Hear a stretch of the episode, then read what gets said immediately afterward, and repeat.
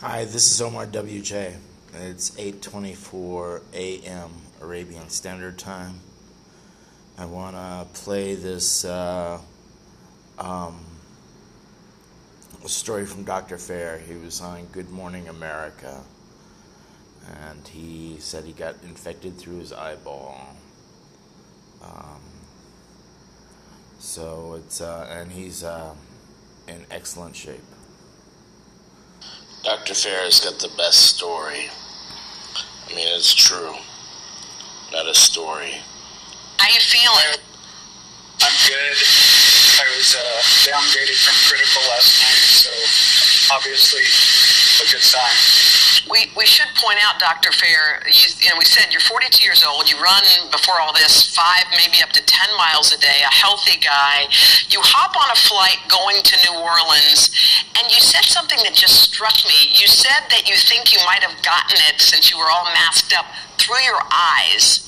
Tell us about that. That's one of the 3 known routes of getting this infection that we just don't pay a lot of attention to. We tend to focus on the nose and mouth because that is the most common route. But, droplets landing on your eyes are just as infectious. And, of course, I wasn't wearing goggles on the flight. And I think Savannah reported yesterday, but it was very true, airlines, they said they were social distancing, but they really weren't on my flight at all, and instinctively I probably should have gotten off the flight when I saw that, but they had us packed in like sardines, and definitely not ideal, when you're trying to combat a pandemic and trying to slow it down. And you did, though. You said you had on your gloves, you had all the Purell, you were wiping everything down. So even with all those precautions, you're pretty sure that's where you got it? I'm pretty sure, because I went directly home and I didn't really go out after that. So I'm pretty sure it was the airplane, and I developed symptoms 3 to 4 days later, which is typical for COVID-19 infections. So epidemiologically, it's the best guess I can give. So you get home, you suffer kind of a loss of appetite for a few days, and then you start getting other symptoms. How bad did it get, Dr. Fair? And at what point did you say to yourself, I got to get myself to the hospital? Well, as we've been saying to everybody, if it seems like a cold or a flu, you can treat it at home. Don't overwhelm the system. And I would say it felt like a moderately severe flu for the first week, and it started on about on Monday. My symptoms twice, and by Friday is when I just started noticing that my lungs were becoming involved, and that's typical with COVID-19. You develop kind of a walking pneumonia, which is a secondary infection as a result of the virus, which is bacterial, and that progressively got worse over a few days. By Monday, I really couldn't take, I was probably getting about 25% of the air I was trying to take in.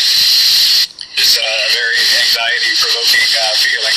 Oh my gosh, I would say so. You called the ambulance, you get to the hospital, and you were mentioning to me that you were maybe like a day away from being intubated. How did you turn the corner? When I came in, they asked me if I wanted to be intubated. I really said no, not unless I absolutely have to be. I'd rather try oxygen first. And so they gave me a higher volume oxygen mask. And I did that for the first 24 hours with some additional treatments for my lung infection and so forth. And I really showed dramatic improvement over 24 hours. And then the next day, more improvement. The next day, more improvement. And last night I was downgraded from critical, so I've responded well to oxygen treatment along with heparin and the other drugs that they're giving me for my lung infections. Dr. Fair, something I didn't understand was you were tested 4 times for the coronavirus, and every time it came back negative, but clearly you have it. Well, there's a couple of things that might be. I waited a week because I was taking care of myself, and virus kind of naturally drops off in your system after some time. So your body's still going to be dealing with the after effects of what it did when it was there.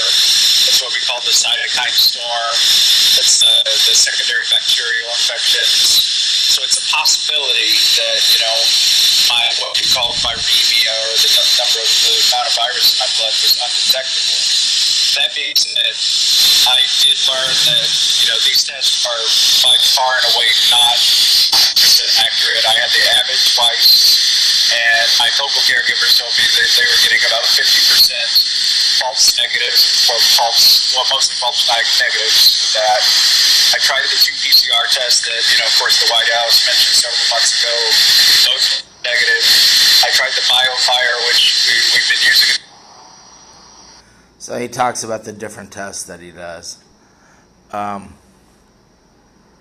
That's on YouTube. You can find a whole bunch of stories just like that. The Texas Tribune's got this audio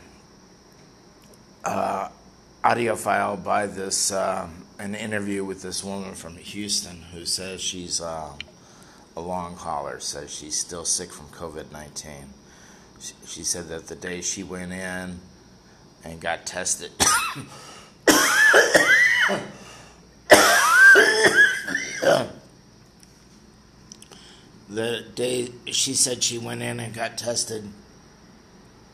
was a long line, but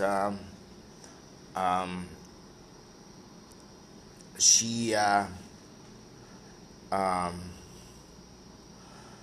Was the only one that was positive, and she said she's still sick. There aren't really any details. I think I can't remember. You can listen to it on Texas Tribune if you want to hear it. My point is that once this is done, it's not over and done with.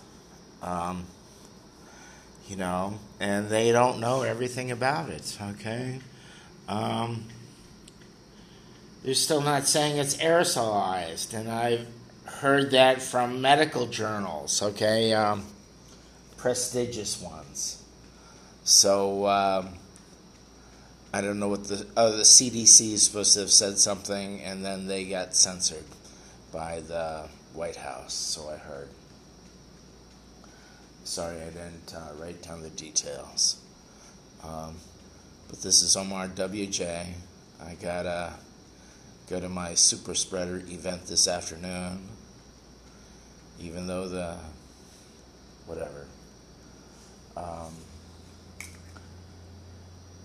Let's see. What is it? You can't cheat fate. Okay, that's the old cliche. I don't really want to die an absurd death. I have heard recently only 80% of those who get COVID really get sick. And then, the right in the USA want to keep on pointing out that, less than 1% of the cases die. Now who wants to die?